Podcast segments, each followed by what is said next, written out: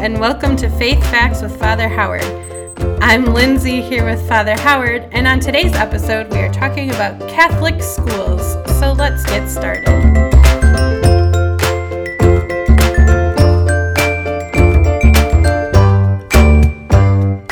Hey, Lindsay, again, it's always a pleasure, and being able to simply take some time and reflect with you on, on different topics that, that we have uh, concerning the Catholic Church. And one of the things that I, I did want to be able to reflect on for at least a little bit was the whole aspect of Catholic schools. Um, it certainly is part of our tradition in lots of different ways. It is um, they've been around for a long time, although not forever in a sense.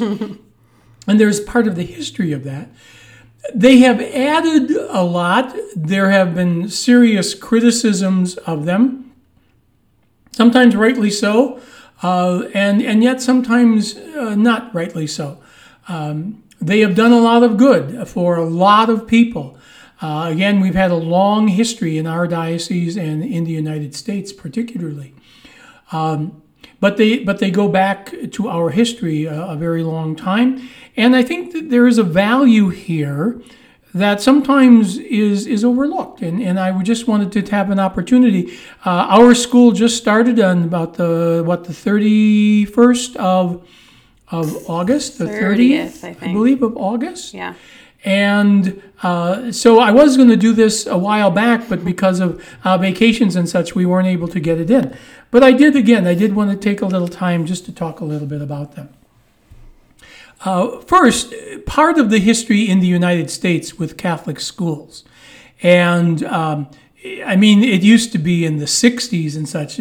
Schools where had hundreds and hundreds of children in, in, in schools, classrooms of, you know, 60 plus students. You see the pictures and you're like, I'm pretty sure yeah. that's against fire code, but. yes. Uh, you had uh, hundreds of sisters, you know, from religious orders uh, teaching in these classrooms. Some did well, some not so well. Uh, and, and part of that, I, you know, when you start to discover some of the history of this, is that there were literally, literally some of the religious orders that you had a, a young lady graduate from high school, and that next year she was put in as a teacher to teach 60 kids with no training, none. If she were lucky, Maybe her mom or her sisters or aunts or grandparents, grandmothers usually, uh, had taught school. Uh, I look at my own part of my history, and I come from a long background of teachers. My great grandmother, my grandmother, uh, aunts. Um, I have a sister that was a classroom teacher for many, many years and then a principal for many, many years. Is that if you were lucky, you had someone like that that could share with you information or expertise. If you were not lucky, hopefully you had some natural talent. If you didn't have that going for you, you probably reverted back to discipline, and God knows where that led, and a lot of times not such a good place. The fact is, is that we have a, a, a long history, and there is some of the, the dark side of that history, which we can't deny. And for us to do so is to repeat mistakes and to deny uh, part of the uh, responsibility that we have for some things that were done wrongly. But there was also a lot of good that came from that. There were a lot of uh, religious orders that did train their young women that were coming through the, the pipeline, you might say, as postulants, you know, as novices, as eventually being professed, professed is that they had years of training. If not college, then at least some of the teacher schools that were out there where you would get a certificate. And but they gave you some of the basic skills. Not to mention times were different. You know there was a uh, you would never as you put mentioned put 60 kids in a classroom today and expect a teacher to somehow to teach that that grade alone um, but you know, part of it is because kids are different. We're different. Teaching is different. We've discovered a lot of things. As I mentioned, a lot of good happened, and, and we learned also from our mistakes. Uh, part of the history of Catholic schools in the United States, anyway, is that it grew out of the uh, 1800s, particularly when the Irish started coming over because of the Great Potato Famine in Ireland, is that you had hundreds and thousands of, of Irish who, by the way, were not very well received as those immigrants. They were often referred to as papists because of the Pope, or mackerel snappers because of eating fish on Friday and Wednesdays mm-hmm. at that time. So there were a lot of derogatory names that were used against those immigrants. Sounds like that happens to immigrants all the time. Then. Yep, pretty much so. Not a whole lot has changed in that regard. So, as a consequence, and again, part of this the creativity of the church, as a consequence, um, many Irish were not allowed to go to public schools. They were simply not allowed. And so the church, as the church wants to do sometimes, they decided to create their own school system. And literally, they did. um, they and and that school system, in many ways, for a long, long time, rivaled what anyone could receive in a public school. Um, is that uh, there was an expectation over the years that if you were part of a Catholic church, that you sent your children to Catholic school. You had to get your pastor's permission not to. Um, many of those schools were free in the beginning, uh, or they were very, very cheap. Um, and even today, though, there are some churches, parishes today, and I do not believe in our diocese, but they are uh, free to the children of the parish. That's the dream. That's the dream, yes. Uh, and I think it's a good dream, you know, part of it being the responsibility that the church at the time, and again, going back to the 1800s, not only of making sure that you know children had education because education was seen as as the gateway to so much more is that but even more so of being able to pass on the faith tradition. An idea that every single parish had a responsibility and in fact there were a lot of these small small churches that, that we have today that had uh, catholic schools some of them you know very very tiny but nonetheless, there was an expectation of people to make sure that they, you know, provided for the education, both spiritual education and academic education for the kids of their church. Uh, I did not go to a Catholic school, not in grade school, because there was none close. Uh, the, the closest Catholic school that was in our area was about 15 or 20 miles away. And so it was simply not possible. Mm-hmm. And otherwise, if, if you if you had a Catholic school and you didn't send your kids there, for a long time it was considered a sin. And you had to have permission by your pastor Gosh. not to send your kids there for whatever reason it might have been. And a lot of times there were arrangements worked out with parents so that they could send their kids there. Um, but the idea was is that there was an expectation and a responsibility that you had to send your kids to a Catholic school. There was uh, we had a lot of good teachers. Uh, many of them, as you would know, many were uh, religious, uh, either from uh, brothers or clergy, depending upon what years you were in. Yes, I did not have any. Okay. Uh, there were religious sisters. I know in Holy Angels that for a long time religious sisters taught here. Still before my time. Um, it's interesting that one, still before your time. it's interesting how um, the St. Ed's, where I started, they still had three or four sisters, uh, Racine Dominicans, that were teaching in the school at that time. And a couple of other places, they still had religious teaching. High schools uh, oftentimes had teachers teaching there a longer period of time. Uh, but part of that is our own fault in the sense that part of the history of our Catholic schools is that we did not pay people well. And we did not pay sisters. A lot of times, sisters were no more than slave labor.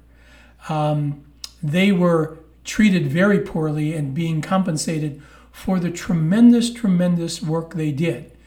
where they were compensated well, oftentimes they were teaching a lot longer. Where they were not, a lot of times they said, "We just can't work under these conditions." And the uh, sad part was is that sometimes, a lot of times, church leadership saw no problem with not paying very much or compensating very much. Yeah, there, there's just a lot of our history. And the other piece, too, was that when you look at the 60s and I would say probably more 70s, when religious started to, um, as they did in, in priesthood, men and women started to leave active ministry.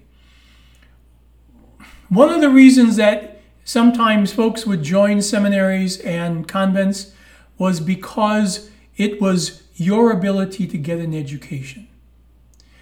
Where else in those years, particularly for women, could you go to a university and become a doctor? Become, you know, an academic, become a PhD, become, is that there was a lot of prejudice against women uh, in those years. And it was oftentimes uh, starting through religious orders that women were able to become doctors and lawyers and professionals, uh, professional teachers, where they were able to advance and use the brains and the skills that God had given them. To do that on your own, one, you either couldn't afford it or you simply weren't going to get in because of the tremendous, tremendous prejudice and discrimination against uh, women, particularly during that time. Also, if you didn't have a lot of money, is that there were a lot of guys that came from farms or very poor backgrounds, and the only way you were going to get an advanced degree or education was either to go in tremendously into debt, which most you couldn't, or you were going to join a seminary and get a start at least that way. Is that why you joined? No, um, that's not why I joined. Okay. Actually, was it a was it a uh, an opportunity to get off the farm? Yes, it was, but it wasn't because I didn't like the farm. Um, you know, I loved cows. They were big, furry, fuzzy, warm, and and Furry good. and fuzzy. Yeah, they were good Don't to think work I've with. ever heard a cow described that way. they were good to work with. I just knew that I wasn't going to do that every day of my life, or I didn't want to. So I entered the seminary not because you know I wanted to be a priest. It was it that it was a doorway for me for continuing education. I always loved academics, even when I was a kid. I loved to study. I loved to read. My brother, who was a very bright man, didn't like school that much. And he would do just about anything he could not to have to go. Um, he was very smart in lots of ways and very bright when it came to mechanics and all sorts of things like that. He's much better at that than I am. But I was an academic, and, and that is something that I realized, you know, way before, you know, I ever got to high school. And so, yeah, that was a doorway for me to be to go into uh, into academics more priesthood became something later on that I, I kind of grew in love with, Sure. but uh, certainly was not not the So initial. you went in junior high or high school to start? high school. I That was your first. I literally went right from eighth grade into uh, into high school. Interesting. And I did K through eight at Holy Angels, and then public high school.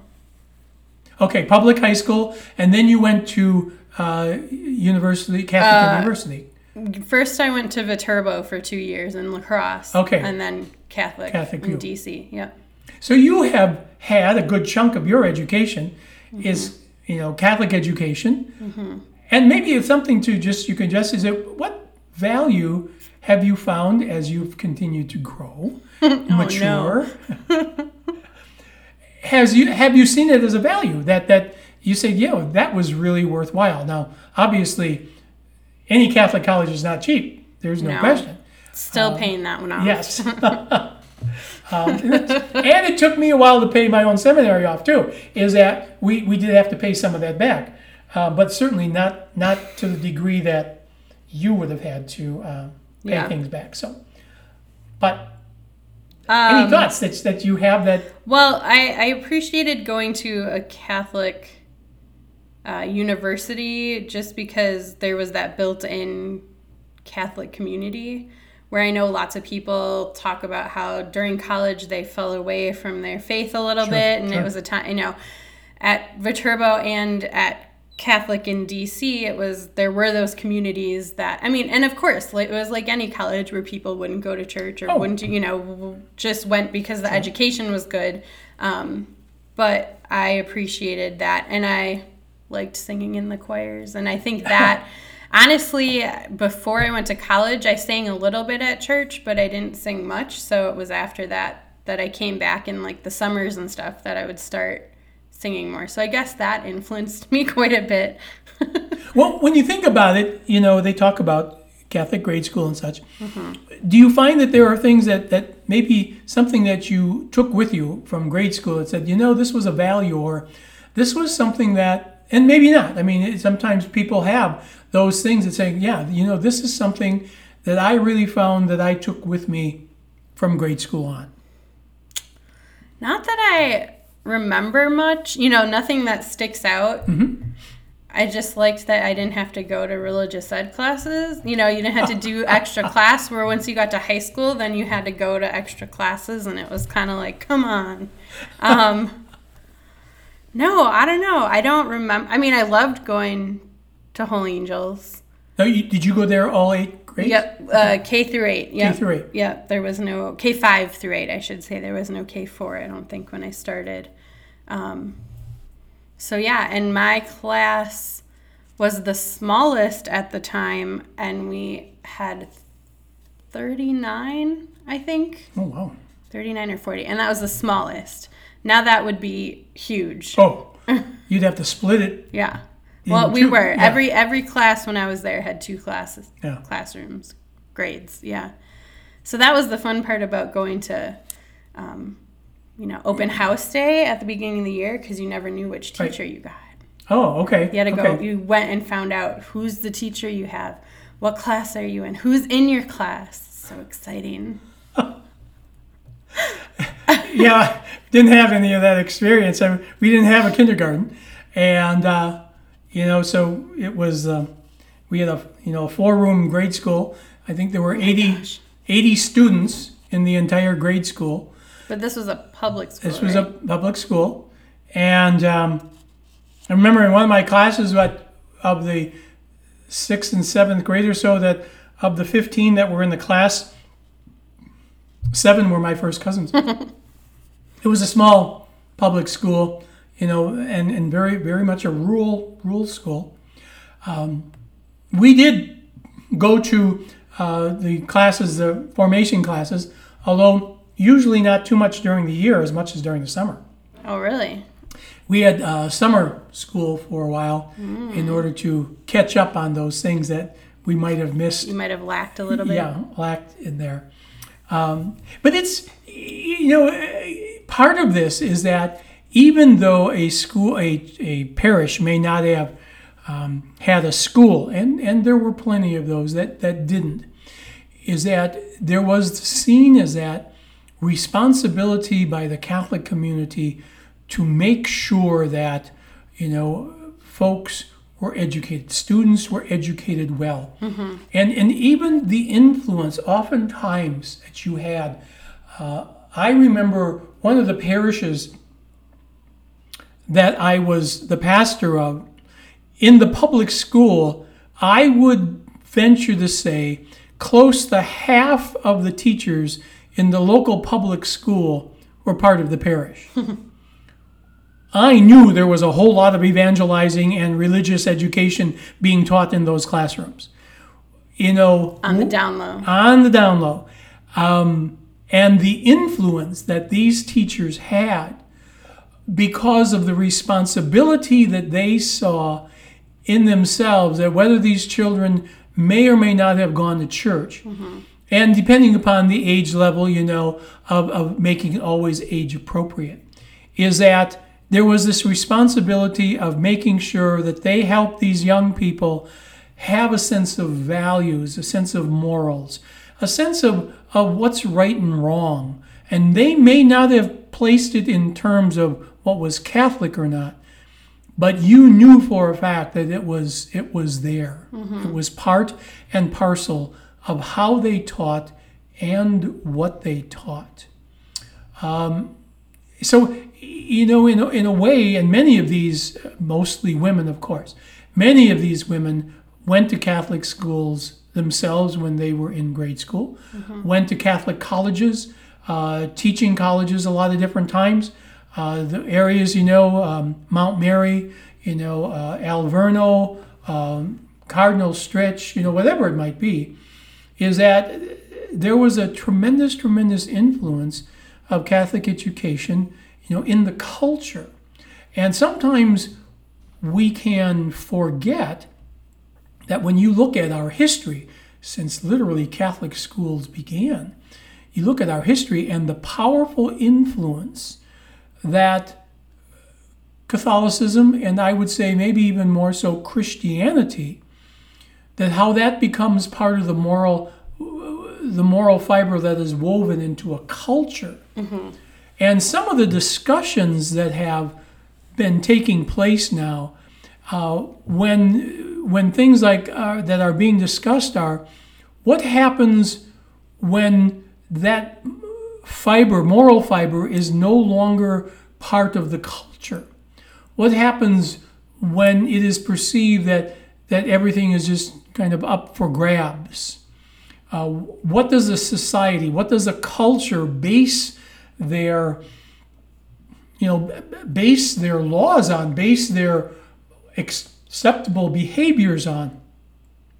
It used to be Christianity, uh, and I would even say, you know, to a greater degree, depending upon where you look at places like Chicago and you know some of these other very Catholic cities, I would say that the the fibers that held it together were really the Catholic ethic, uh, that type of thing.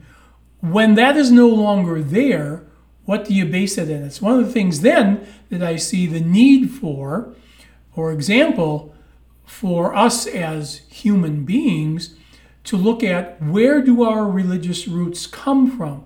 And when you look at the three big monotheistic religions, you know, uh, Muslim or Islam, I should say, uh, um, Judaism and Christianity, I mean, they all start from common roots. Mm-hmm. And I think it's, you know, as, you know, if we can ever stop fighting one another, is that it's going to be something like that that will begin to be the fiber, not the specifically of one, but of the common that will help, you know, us to, to look at saying, we got to keep, stop killing each other, you know.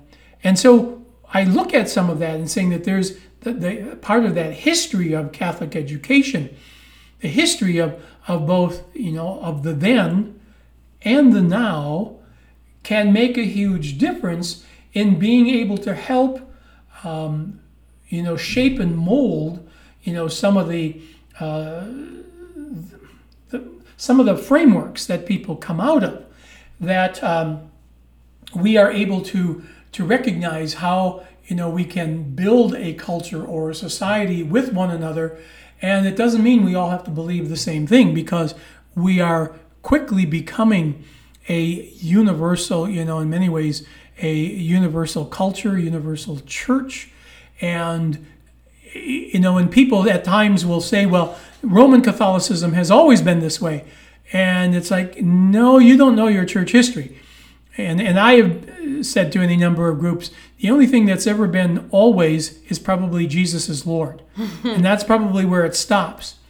The one thing everyone can, well, Catholics, just Christian about can yeah agree on, just yeah. about uh, because when it comes to practices when it comes to cultural expressions when it comes to prayer when it comes to even the eucharist itself there has been all sorts of variations on a theme you might say Mm-hmm. common threads that certainly run through it but variations enough that there are times when I would say or can say, can say to a person, you go to Europe or you go wherever here or there, and you might be hard pressed to recognize what is Catholic or not. What do you mean? It's because it's not the expression of Catholicism that you are used to. It's culturally you know, put in a framework. It is songs, uh, ritual, uh, position, posture, all of those things. And it's hopefully as we begin to grow and understand a little bit more about our church history, is that we begin to look at that and saying, wow, I didn't know that this was a part of it. And that's part of the reasons why even these podcasts is that how much people just don't know about whether it's their church history, where it comes from, the whys and the wherefores. And once one begins to know and understand, then one can have a much greater appreciation. Unless you want to put yourself in a box and stay there, is that one will have a greater appreciation that the way another person is different than I am. They're not bad necessarily or good. They're different than I am. And so their expression is different, not necessarily bad or good. Maybe that's what Catholic schools need to start teaching. Well, a know, history of the Catholic school. you know, I think sometimes we could do better with that. Um, rather than simply, you know, somehow um, thinking that that our expression is the only expression. Mm-hmm. There are times when I think that we could put in some of those pieces and and and say that you know there are lots of variations on a theme here. Um, you know, just something simple that you know where all churches have kneelers. You go to Europe, you won't find a kneeler. That's an American thing. You go to America, you won't find kneelers in some places. Well, that's true, but you'll find a whole lot more than you find yes, in Europe. Yes. You know, you go to St. Peter's Basilica and they don't have kneelers. How can they be Catholic? It's St. Peter's Basilica, first of all. You know, it's it's that that is more of an American thing than a European thing. You know, it's just it's recognizing that that that, these kinds of things, I think, could help us appreciate uh, the value that that our Catholic education can bring, because then it can be translated in lots of other ways. That and, and sometimes you, I've had opportunities to travel different places, and what's so at times hard to hear when somebody will be in another country and they'll look at something that maybe is very common to us is well that's dumb. Why don't they do it this way? And you just want to say excuse me they look at our way and say well that's mm-hmm. dumb why don't they do it our way? Is that it's not about being dumb. Things are done differently. It's about appreciating that whether it's a cultural type of thing or whether it's a faith type of thing or whether it's a school type of thing. Sure. Well, and as you're talking, I'm, you know, you're asking me about any, what I brought through school, whatever. And mm-hmm. I, again, there's nothing specific about school, but when I grew up, school age to fifth grade, I lived on a street that had maybe 10 houses on it, maybe 15.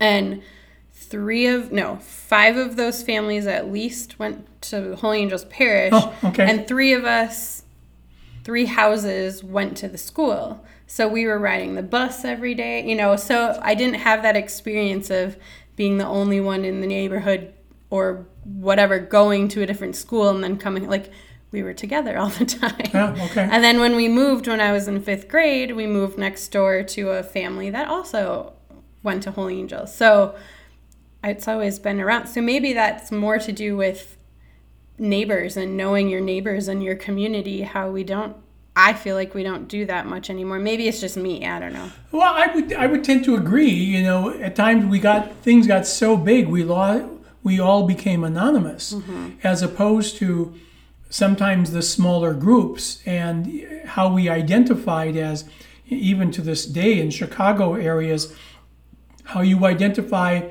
an area by a parish rather than by you know, streets.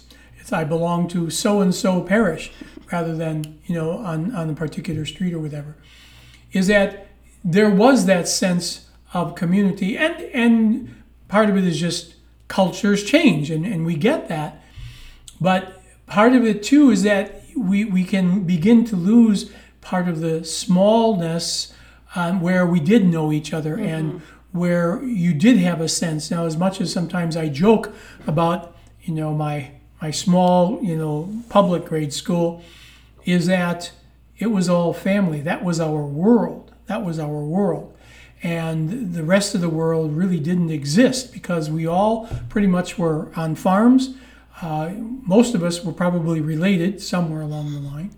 Um, you went to church and your small community grocery store and stuff like that. It was all connected. And it's when we lose some of that connectedness, you know. Um, this is a, might be a strange diversion here, but I remember one of the times that one of my classmates who was ordained with me, he called me up and said, uh, Howard, uh, I have a funeral in a few days. I have never been to a funeral. And I said to him, You mean you've never had a funeral as a priest? He said, No, Howard, I have never been to a funeral. How did he make it through seminary without ever going to a funeral? I don't know. You know, this guy was in his late 20s. He had never been to a funeral. My experience, because of the smaller community, I had been going to funerals since I could remember as a, as a very tiny child. One, I can remember the parties, uh, is that people gathered in the homes because everybody knew each other. And, and, and the sad part sometimes when we become estranged from one another, where there is this anonymity. I no longer am invested in another person's life in the same way. You know, it's like, I really don't care what happens over there. But we all did because all of us were somehow connected. We all needed each other. And, and I think that here again is part of the fiber of what is taught so often with you know the Catholic schools was how much we need one another. Mm-hmm. Now, are there examples where that wasn't happening? Sure, there are, and we, we all know those, or I should say, we all know that necessarily know those. Uh, there are bad examples as well. There are good examples, uh, but it's it's recognizing that if this is to continue to have an influence, then we need to keep some of those principles and some of the values that we have as Catholic schools that help us to add to that fiber, that moral fiber, those values, that framework that help us to stay connected and help us, in a sense, take care of one mm-hmm. another sometimes, you know, I know the, the issue sometimes, you know, has been talked about of the choice program, you know, as far as that goes. And I've been with parishes that have both been part of choice and others that have not. To me, you know, it's it's you can go either way. I mean, there is there are values on both sides of that issue. It's important that it's talked about thoroughly, and it's important that that there is a, an honest and open discussion that if one chooses that is that we need to make sure we know what why are we choosing what we're choosing there are good reasons to let's say go for that option and there are not so good reasons it you know choosing different options can add to losing your identity as a catholic school or choosing an option can give you as a Catholic school an opportunity to strengthen what you are about mm-hmm. and how we can offer that you know to the world around us so there are lots of different possibilities when it comes to those important questions about the value and again I, I have seen it been done it has been done well and i have seen also where it has not been done so well um, the issue should, I, I would say, the issue should never be money. Never. Uh, that is all the wrong reasons, you know, because then you, well, and, and part of that is you can't worship, you know, God and mammon at the same time. If the issue is only money, then you will probably, you, I would say definitely you'll lose your focus. And you will lose why you do what you do because it'll always be the money. Mm-hmm. As opposed to, are we able to share with others some of the values and, and core values that we as a church have that are worth keeping no matter who you are and can be applicable no matter what church you espouse or the God you worship. Um, so there's a tremendous value that I believe Catholic schools have.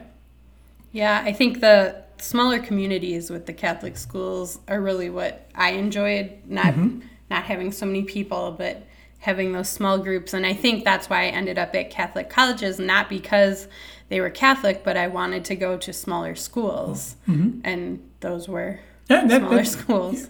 and and you can and there are values in that you know there are values in in a place that has you know 40,000 students and a place that has you know 1100 you know or 2000 or 3000 um, there are tremendous values there.